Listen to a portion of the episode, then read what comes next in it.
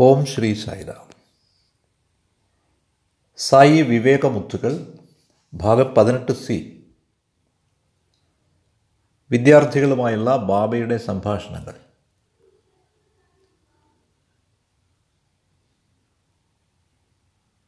ഇനി ഞാൻ അടുത്ത മാസത്തെ വിഷയത്തിലേക്ക് പോവുകയാണ്. ഇവ തെലുങ്ക് സനാതന സാരഥിയിൽ രണ്ടായിരത്തി ഒന്ന് മാർച്ചിൽ പ്രസിദ്ധീകരിക്കപ്പെട്ടവയാണ്.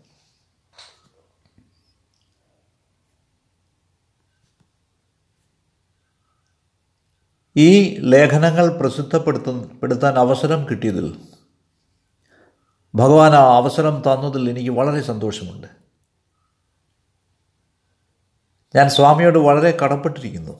കാരണം തെലുങ്കിലുള്ള ഈ ലേഖനങ്ങൾ ഇംഗ്ലീഷ് അറിയാവുന്നവർക്ക് ലഭ്യമാക്കാൻ കഴിയുകയില്ലല്ലോ എന്ന് ഞാൻ വിഷമിച്ചിരിക്കുകയായിരുന്നു.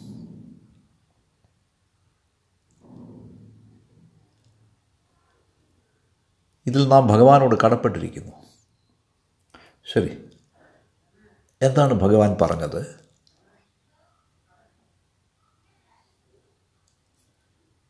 ഈ ഉപാഖ്യാനം ആരംഭിക്കുന്നത് ഭഗവാൻ സമ്മർ കോഴ്സിന് ശേഷം ബാംഗ്ലൂരിൽ നിന്ന് തിരിച്ചു വരുന്നതോടെയാണ്. സാധാരണയായി അവിടുന്ന് ജൂൺ മാസത്തിലാണ് തിരികെ വരിക. പക്ഷേ എന്റെ റിപ്പോർട്ട് പ്രസിദ്ധീകരിക്കപ്പെട്ടത് രണ്ടായിരത്തി ഒന്ന് മാർച്ചിലാണ്. ഇതിന് കാരണം ഈ സംഭവങ്ങൾ നടന്നത് തലേ വർഷമാണ് എന്നതാണ്. ഞാൻ നിങ്ങളോട് മുമ്പ് സൂചിപ്പിച്ചതുപോലെ ഒരു കൂട്ടം സംഭവങ്ങളാണ് ഞാൻ സനാതന സാരഥിക്ക് കൊടുക്കുന്നത്. പക്ഷേ ഒരേ സമയം അവർക്ക് എല്ലാം പ്രസിദ്ധീകരിക്കാൻ കഴിയുകയില്ല. എല്ലാ പേജും എനിക്കായി നീക്കിവയ്ക്കാൻ കഴിയുകയില്ല. കാരണം ബാക്കിയുള്ളവരുടെ ലേഖനങ്ങൾ പ്രസിദ്ധീകരിക്കണം. ഭഗവാന്റെ പ്രഭാഷണങ്ങൾ പ്രസിദ്ധീകരിക്കണം. അതുകൊണ്ട് ഇവ പ്രസിദ്ധീകരിക്കപ്പെട്ടിരിക്കുന്നത് അവ യഥാർത്ഥത്തിൽ സംഭവിച്ച മാസങ്ങളിലല്ല. ഇത് വ്യക്തമാണെന്ന് ഞാൻ കരുതുന്നു.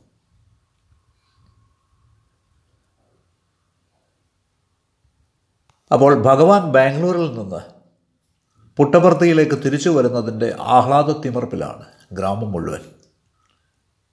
എല്ലാ തെരുവുകളും അലങ്കരിക്കപ്പെട്ടിരുന്നു. കടന്നു വരുന്ന ബൈപ്പാസ് റോഡിന് അപ്പുറമുള്ള എല്ലാ ഗ്രാമങ്ങളും അലങ്കരിക്കപ്പെട്ടിരുന്നു. ഇത് കൂടാതെ ഗ്രാമീണരും കച്ചവടക്കാരും അടങ്ങിയ അറുപത് എഴുപത് ആളുകൾ മോട്ടോർ സൈക്കിളുകളുമായി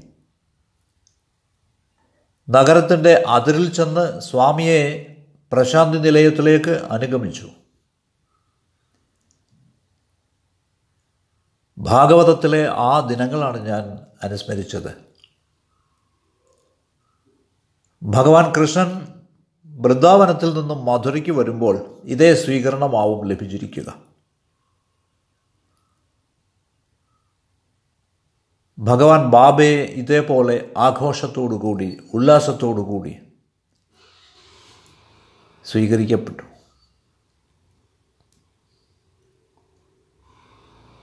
വരുന്ന വഴിക്ക് സ്വാമി മുദ്ദനഹള്ളി എന്ന ഗ്രാമത്തിൽ തങ്ങുമെന്ന് ഞങ്ങൾക്ക് അറിവ് കിട്ടി. മുദ്ദനഹള്ളിയിൽ ബാബ സ്ഥാപിച്ച ഒരു വിദ്യാലയമുണ്ടായിരുന്നു. ഈ വിദ്യാലയത്തിൽ ആയിരത്തിലേറെ വിദ്യാർത്ഥികളും സമർപ്പിത മനസ്കരായ അധ്യാപകരും അവരെല്ലാവരും അവിവാഹിതരും ഉന്നത വിദ്യാഭ്യാസ യോഗ്യതയുള്ളവരുമായിരുന്നു. യാത്രയ്ക്കിടയിലുള്ള ഈ തങ്ങലിന് ശേഷം അവിടെ പ്രഭാഷണവും ഉണ്ടായിരുന്നു. ഭഗവാൻ പ്രശാന്തി നിലയത്തിൽ എത്തിയപ്പോൾ വളരെ വളരെ ഉന്മേഷമുള്ളവനായി കാണപ്പെട്ടു. അവിടുന്ന് ക്ഷീണമേ ഇല്ല. നെറ്റിയിൽ ഒരു വിയർപ്പ് കണം പോലുമില്ല. വളരെ ഉണർവോടെ ഉന്മേഷത്തോടെ കാണപ്പെട്ടു. ഈശ്വരന്റെ ഗുണമാണിത്.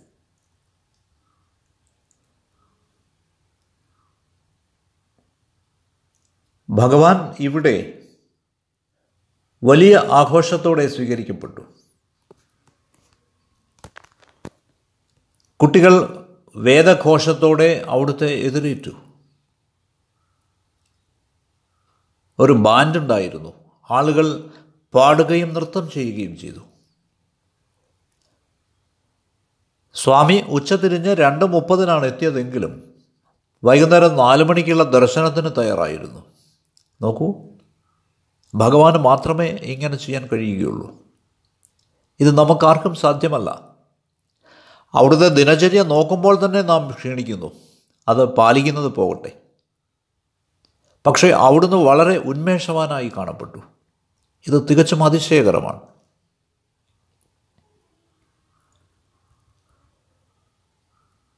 വൈകുന്നേരം നാല് മണിക്ക് ഭഗവാൻ എത്തിയിട്ട് പതിവ് പോലെ കുട്ടികളോട് സംസാരിച്ചു. അവിടുന്ന് ബാംഗ്ലൂരിലെ സൂപ്പർ സ്പെഷ്യാലിറ്റി ആസ്പത്രിയെപ്പറ്റി സംസാരിച്ചു. ബാബ പറഞ്ഞു സൂപ്പർ സ്പെഷ്യാലിറ്റി ആസ്പത്രിയിൽ അതിന്റെ ഉദ്ഘാടനത്തിന് പത്ത് ദിവസങ്ങൾക്കുള്ളിൽ നൂറുകണക്കിന് ആളുകൾ അവിടം സന്ദർശിച്ചു. നിരവധി ഓപ്പറേഷനുകളും നടത്തപ്പെട്ടു. രോഗികളിൽ മിക്കവരും വളരെ വളരെ ദരിദ്രരായിരുന്നു. കുട്ടികളുമുണ്ടായിരുന്നു അതിൽ. അവിടുന്ന് ഇപ്രകാരവും പറഞ്ഞു. നിങ്ങൾക്കറിയാമോ? നമ്മുടെ ആസ്പത്രിയിൽ ഒരു പ്രത്യേകതയുണ്ട്. രോഗികൾ അവരുടെ ഓപ്പറേഷൻ കഴിഞ്ഞ് പിറ്റേ ദിവസം തന്നെ ആഹാരം കഴിക്കും. ഓപ്പറേഷന് തൊട്ടടുത്ത ദിവസം ആളുകൾ ഇഡലി കഴിക്കും. ഇതാണ് അവിടുത്തെ പ്രത്യേകത. അവിടുന്ന് കൂട്ടിച്ചേർത്തു. ഞാൻ ആസ്പത്രി സന്ദർശിച്ചപ്പോൾ ഒരു കൊച്ചു പെൺകുട്ടി ഇഡലി തിന്നുകൊണ്ട് എന്നെ നോക്കി ചിരിച്ചു. അവൾ പാദ നമസ്കാരം എടുത്തു.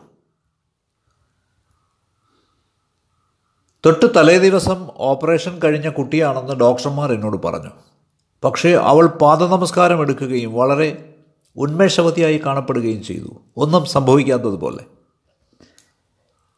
ഇത്തരത്തിലാണ് നമ്മുടെ ആസ്പത്രിയിൽ കാര്യങ്ങൾ നടക്കുന്നത്.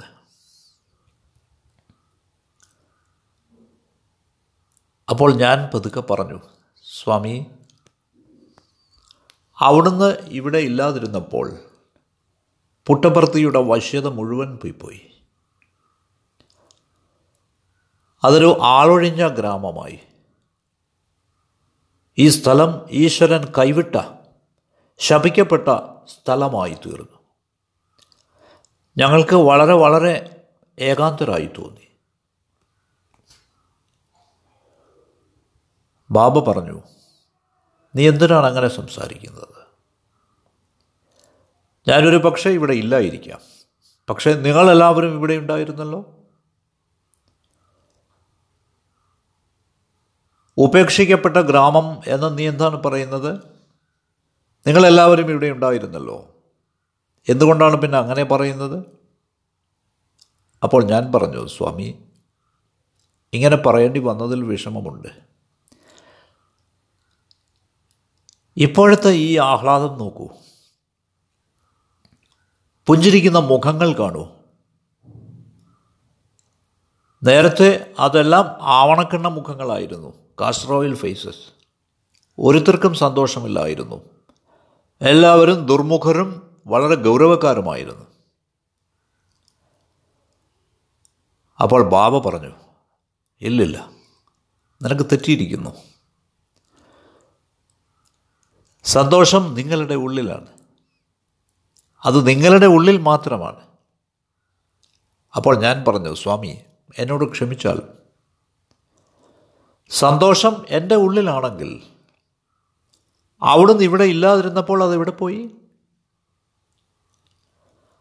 അവിടുന്ന് തിരിച്ചെത്തിയതിന് ശേഷം മാത്രം ഈ സന്തോഷം വെളിയിൽ വരുന്നത് എന്തുകൊണ്ടാണ്? അതെന്റെ ഉള്ളിൽ ഉണ്ടാവാം പക്ഷേ അവിടുന്ന് എത്തിയതിന് ശേഷം മാത്രമാണ് അത് പുറത്തു വന്നത്. അവിടുത്തെ അസാന്നിധ്യത്തിൽ അതിന്റെ അസ്തിത്വത്തിന് എന്തു പറ്റിയെന്ന് എനിക്കറിയില്ല.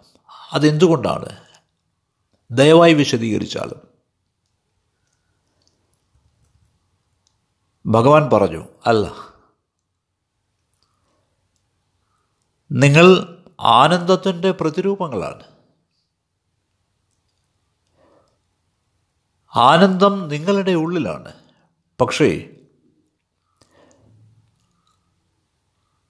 ഈ വിരഹത്തിന്റെ തോന്നൽ സ്വാമിയുടെ അസാന്നിധ്യം എന്ന ചിന്ത ഈ ആന്തര സന്തോഷത്തെ മറച്ചു വയ്ക്കുകയാണ്. ഈ വിരഹചിന്ത നിങ്ങളുടെ ഉള്ളിലുള്ള സന്തോഷത്തെ മൂടി വച്ചിരിക്കുകയാണ്. സ്വാമിയുടെ അസാന്നിധ്യത്തെ പറ്റിയുള്ള ചിന്ത. എത്ര വാസ്തവമാണിത്. നാം നമ്മുടെ ശരിയായ പ്രകൃതം മറന്നു പോയിരിക്കുന്നു. നാം സത്യത്തിന്റെ ശാന്തിയുടെ പ്രേമത്തിന്റെ ആൾ രൂപങ്ങളാണ് പക്ഷേ ഏറെ നാളുകൾക്ക് മുമ്പ് നാം നമ്മുടെ ശരിയായ സ്വത്വം മറന്നുപോയിരിക്കുന്നു. നമ്മുടെ തെറ്റായ ചിന്തകൾ നമ്മുടെ ശരിയായ പ്രകൃതത്തെ മൂടിയിരിക്കുന്നു. അതുകൊണ്ട് നമ്മുടെ ചിന്തകൾക്കാണ് കുഴപ്പം. നമ്മുടെ ശരി പ്രകൃതത്തിനല്ല. ഈ ചർച്ച മെല്ലെ ഗുജറാത്ത് ഭൂകമ്പത്തിലേക്ക് തിരിഞ്ഞു. ഗുജറാത്തിലെ ഭൂചലനം നടന്ന സമയമായിരുന്നു ഇത്. സ്വാമി പുട്ടപ്രത്തിയിലേക്ക് തിരികെ വരുന്നതിന് മുമ്പ് തന്നെ നിർദ്ദേശങ്ങൾ നൽകിയിരുന്നു.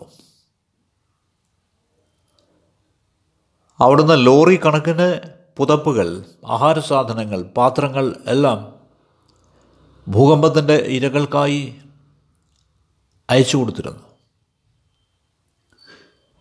അപ്പോൾ ഞാൻ പറഞ്ഞു സ്വാമി അവിടുന്ന് ഭൂചലനത്തിന്റെ ഇരകൾക്ക് വേണ്ടി നിരവധി കാര്യങ്ങൾ അയച്ചു കൊടുത്തുവെന്ന് ബാംഗ്ലൂരിലായിരുന്നപ്പോൾ തന്നെ. അയച്ചു കൊടുത്തുവെന്ന് ഞങ്ങൾ അറിഞ്ഞു. ബാബ പെട്ടെന്ന് പറഞ്ഞു ഞാൻ ചെയ്യുന്നതൊക്കെ ഞാൻ പ്രസിദ്ധപ്പെടുത്തുകയില്ല. ഞാൻ ചെയ്യുന്നതൊക്കെ ഞാൻ പരസ്യപ്പെടുത്തുകയില്ല. നിങ്ങളെല്ലാവരോടും പറയും. എന്തുകൊണ്ട്? കാരണം നിങ്ങൾ മറ്റുള്ളവരെ സഹായിക്കുകയാണെന്ന് നിങ്ങൾ കരുതുന്നു.